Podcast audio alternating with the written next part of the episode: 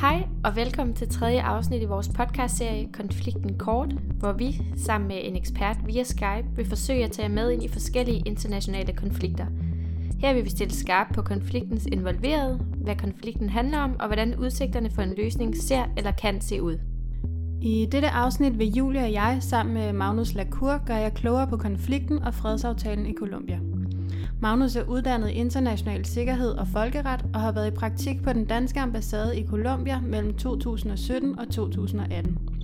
Derudover har han været i virksomhedspraktik her ved Rigo, hvor han har lavet den analyse, som dette afsnit udspringer fra. Rapporten hedder Udfordringer for Colombias fredsproces og kan findes på Rigos hjemmeside. Som Magnus skriver i rapporten, underskrev Colombias daværende præsident Santos under stor bevågenhed en fredsaftale med FARC, der i løbet af den over 50 år lange konflikt har været en af de centrale aktører i konflikt med regeringen. Med fredsaftalen lod der til at blive sat et afgørende punktum for ikke bare landets, men Latinamerikas største og ældste guerillaorganisation og taget et stort skridt hen imod afviklingen af en voldelig konflikt, som indtil videre har kostet mennesker livet og drevet omkring 8 millioner på intern flugt. Knap tre år senere, den 29. august 2019, blev en video offentliggjort på internettet, hvor i en lille gruppe bevæbnede mænd og kvinder ses samlet under et banner, der siger, så længe der er vilje til kamp, er der håb om sejr. I front fra gruppen står alias Ivan Marquez, FARC's chefforhandler under fredsforhandlingerne, og annoncerer fortsættelsen af den væbnede kamp som modsvar til statens forræderi mod fredsaftalen.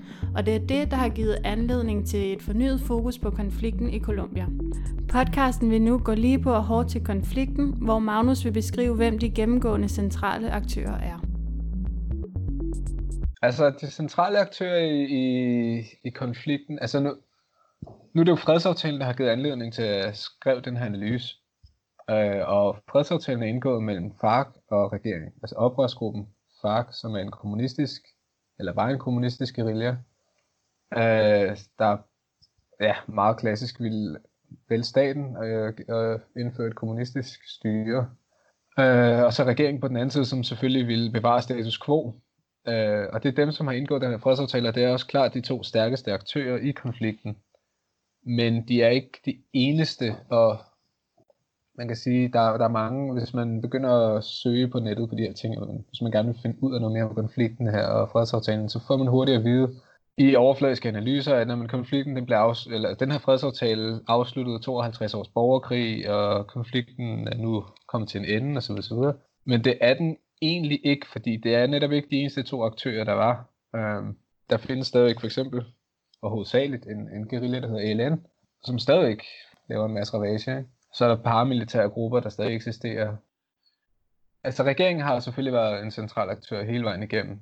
FARC har altså begyndt at stå betydeligt stærkere. Det skal siges, at når man taler om de her 230.000 døde, og en konflikt på 52 år, så, det, så det, fordelingen af de døde, fordelingen af ofre er ikke ligelig hen over de 52 år. Og far kan ikke altid være så stærke som det. Jeg, jeg ved ikke, om jeg vil sige, at far var en hovedaktør, da de, da de opstod i 1964. Der, der var mange guerillaer. Altså, Colombia er et land, der altid har været præget af guerillaer.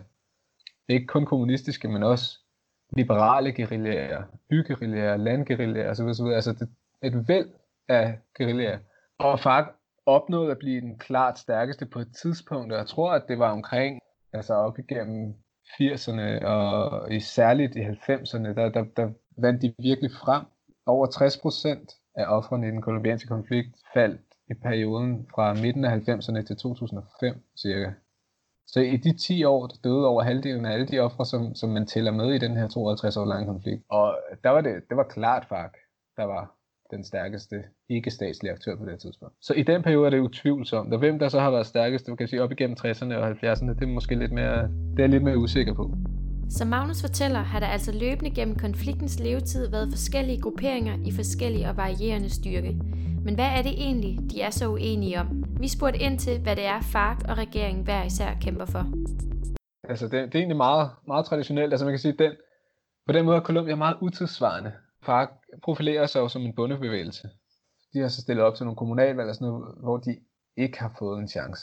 Men det vidste de også godt, de ikke ville få. De har hele tiden selv talt om, at der har været smedekampagne imod dem, og bagvaskelse i al, i al den tid, de har fungeret som væbnede aktører. Så befolkningen er ikke helt klar over, hvem de er og hvad de står for. Og derfor var det også en del af fredsaftalen, at de skulle have i de første otte år efter dens underskrivelse, skulle de have fem sæder i repræsentanternes hus og fem sæder i senatet, uagtet hvordan det gik ved, ved valgene. Ikke? De var egentlig en sovjetisk inspireret guerilla. Det var hele tiden forbilledet. Jeg ved ikke, den, sovjet, den sovjetiske revolution, den russiske revolution var jo, mente de jo nok selv, mere en arbejderrevolution end en bonderevolution. Ikke? Men, altså, men det, det var i hvert fald det, de sagde. Den kolumbianske regering har alle dage været højreorienteret i forhold til, ja, til nærmest hvor end du sammenligner med. Ikke? Altså, det har altid været konservative og liberale, som kæmpede om magten. Så der har aldrig været nogen egentlige socialister ved magten. Det, vi kom tættest på i 2018, da der var en socialistisk præsidentkandidat, som fik utrolig mange stemmer. Jeg tror, han fik 11 millioner stemmer eller noget i den stil. Ikke? Uh, ud af et land på 50 millioner. Altså, men, men, men de to har, altså, det, de, er ikke, de er ikke, de har en meget lang og blodig historie selv. øh, og det er egentlig i høj grad den historie, som FARC udspringer af. Ikke? Altså, de liberale og de konservative kæmpede om magten i øh, op gennem 50'erne i det, man kalder La Violencia, som er en periode på ja, på de her 10-12 år, hvor at der også stod 200.000 mennesker. Ikke? Det er fuldstændig vanvittigt. Det er jo sådan syriske, nærmest syriske proportioner. Ikke? Så de har, de har det svært nok selv. Altså, de, de dannede så en koalition i 60'erne og 70'erne, hvor de, øh, jeg tror nej, fra 58 til 74, hvor de delte magten. Altså, hvor de simpelthen besluttede sig for at sige, okay, i får fire år, vi får fire år. Bare for at få en ende på den her vold. Så ja, den kolumbianske regering har altid ligget meget til højre. Jeg har altid lænet så meget op af, USA. Jeg har altid fået, fået, fået meget hjælp til oprørsbekæmpelse og narkobekæmpelse og sådan noget fra USA. Konflikten ligner altså på mange måder den typiske konflikt mellem ideologisk højre- og venstrefløjspolitik, hvor regeringen, som Magnus fortæller, repræsenterer det højreorienterede, og far kæmper for et mere venstreorienteret og sovjetisk inspireret samfund. Som løsning på konflikten blev der som nævnt underskrevet en fredsaftale mellem de to parter i 2016, som indebar seks punkter, som Magnus nu vil introducere til. Jeg kan lige nævne bare sådan overskriften hurtigt. Der er en reform af landområderne, politisk deltagelse, afslutning på konflikten, løsning på problemet med illegale stoffer, øh, aftale vedrørende konfliktens ofre, og det sjette punkt er implementering og verifikationsmekanismer. De mest centrale elementer vil jeg sige, er jordreformen først og fremmest. Og det vigtigste, altså det er svært at sige, hvad der er det vigtigste punkt, men det er klart, at reformen af landområderne er jo i høj grad det, FARC har kæmpet for. Ikke? Det, det skal ligesom det, det skal gennemføres for, at der har været en mening med deres eksistens nærmest. Altså, det, det går ikke så godt med, med at gennemføre det, men altså, jeg kan lige komme ind på, hvad punkt du egentlig består i. Dels skal det forbedre vilkårene for landbefolkningen øh, på sådan en meget konkret måde ved, at Øh, man udbygger infrastruktur, øh, udryddelse af in, øh, ekstrem fattigdom og forbedring af sundheds- og uddannelsessektor og den slags. Ikke? Men så er der også fordeling af jord. Totalt utidsvarende i virkeligheden i forhold til, hvad andre latinamerikanske lande har set gennemgået. Altså det, det var den slags, de revolutionære i alle mulige andre lande kæmpede for op igennem 60'erne, 70'erne og 80'erne. Her kommer Colombia så i 2016 og skal have en jordreform på den her måde. Det, men det er, sådan er Colombia bare. Det er de har ikke helt gennemgået de samme, den samme udvikling som andre. Punkt om politisk deltagelse er også ekstremt vigtigt, fordi FARC er jo en politisk bevægelse, de ønsker politisk magt. Så punkt om politisk deltagelse er vigtigt.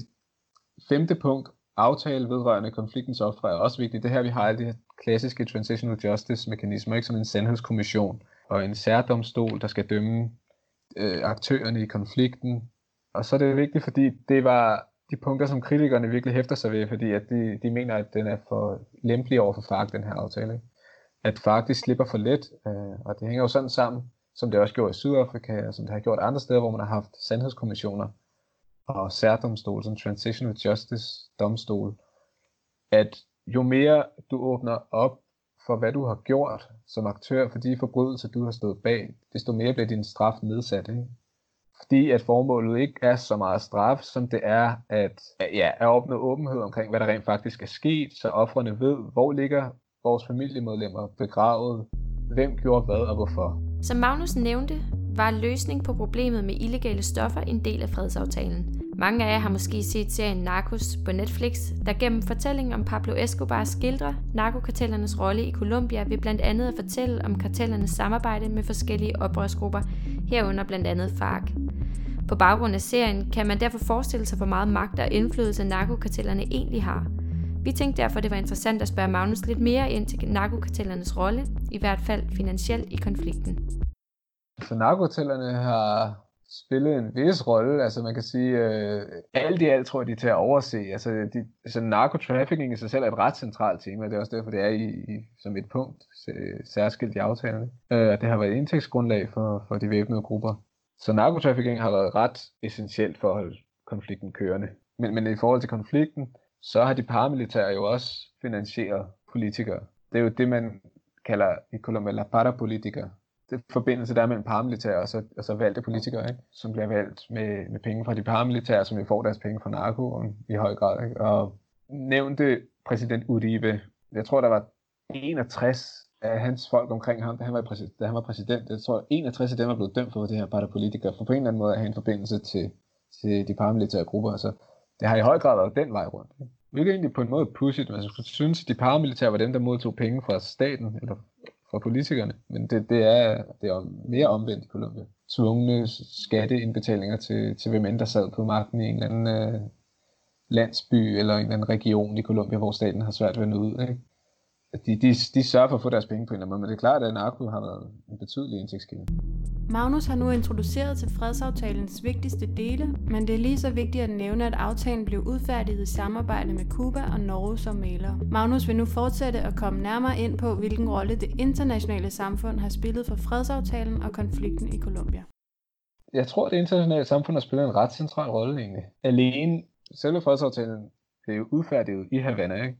Cuba og Norge er officielle facilitatorer af fredsprocessen. ICRC, altså Røde Kors øh, Internationale Komité, har bidraget til en del af arbejdet. FN's Sikkerhedsråd har lagt pres på, på præsident Duque for ikke at underminere aftalens bestemmelser og den slags ting. Ikke? Altså, og så fik Santos, den præsident, der under vis administrationsaftalen øh, blev indgået, øh, Nobels fredspris i 2016 altså der har været, altså det internationale samfund har været meget positivt stemt over for den her aftale. Mere end kolumbianerne selv. Men altså alene sådan som FN's Sikkerhedsråd går ind og lægger pres på Ivan Duque.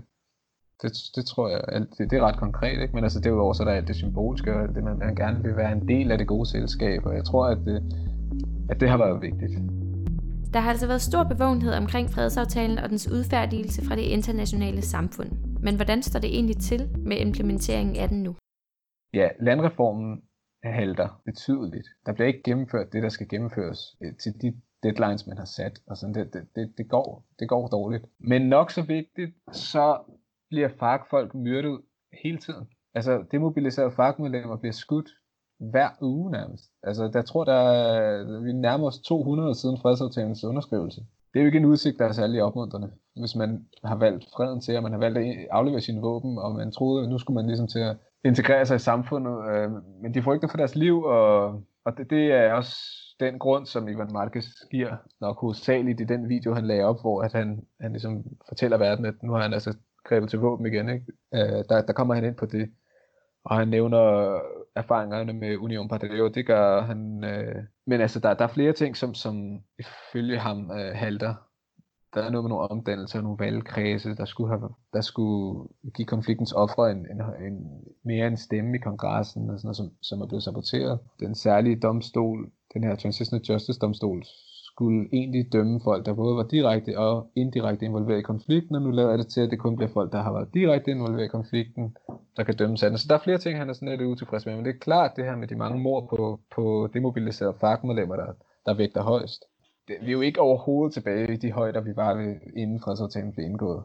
Altså, der, der er helt klart sket en forbedring. FARC, klart stærkeste guerilla, øh, klart stærkeste ikke-statslige aktør i det hele taget. Og de har afleveret alle deres våben, og langt de fleste af dem, jeg tror over 85 procent af dem, har, har simpelthen valgt freden til. Ikke? Der var hele tiden nogen, som sagde, at de ikke ville indgå en aftale med regeringen. De har dannet deres egne grupper, også inden øh, underskrivelsen, mener jeg.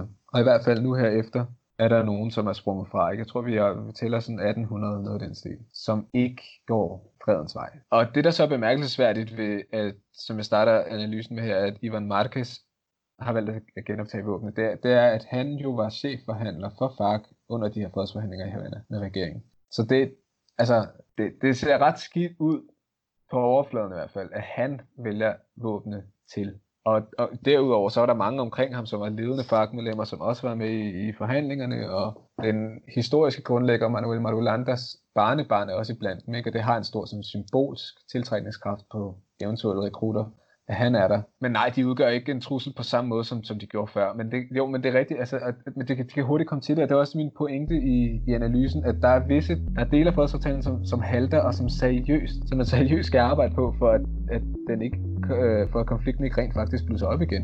Så Magnus fortæller, at der altså ikke en åben konflikt lige nu, men der er gløder, fordi der er centrale elementer, der ikke bliver taget hånd om og arbejdet på. Eksempelvis landreformen og den fortsat manglende beskyttelse af de demobiliserede fagmedlemmer. Konflikten ulmer altså stadig, og vi spurgte Magnus om, hvordan det påvirker befolkningen i et land, der måske er på kanten til at genoptage konflikten. Øhm, stemningen er meget delt. Befolkningen er meget delt. Øhm, den fredsaftale, som blev indgået i 2016, blev sendt til folkeafstemning. Det var regeringen ikke som sådan forpligtet til at gøre, men daværende er præsident Santos, han sagde, at det, det ville han gerne. Han ville indgå en aftale med FARC, og når, den var undersk- eller når, når de var nået frem til endelig enighed, så ville han sende til folkeafstemning, og, og han var ret sikker på, at han ville vinde den folkeafstemning, men den tidligere præsident Uribe, som er en hård negl ude på højrefløjen, førte en hæftig kampagne for, at folk skulle stemme nej, og de endte så faktisk med at stemme nej meget marginalt i oktober 2016. I en afstemning skal lige siges, hvor 37 procent af, af de stemmeberettigede kolumbianere stemte, og Colombia er jo meget delt, og i de områder, hvor konflikten har herret mest, de folk, som rent faktisk var mest påvirket af konflikten, i de områder stemte man overvejende ja til fredsaftalen. Ikke desto mindre folket i en eller anden forstand havde talt, og de var nødt til at revidere den her aftale. Og da man så havde revideret den et par måneder efter, så blev den sendt til godkendelse i, i kongressen, hvor der var stemning for at få den igennem. Så det er den aftale, man har i dag. Men så befolkningen er delt omkring det her. Kolumbianerne har jo så sidenhen stemt en præsident ind, som kommer fra samme parti som Uribe, som var ham her, der, der førte kampagne imod aftalen i sin tid i folkeafstemningen.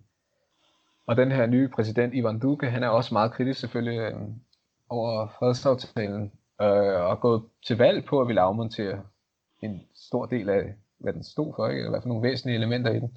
Og han blev stemt ind, så det siger jo også noget, men altså, han har så ikke kunne gøre det egentlig, altså højesteret har været inde og, og i rette sætter og sige, at du, du skal sådan set implementere det, fordi det er en aftale, og det, det skal du. Så staten skal også overholde sit ord.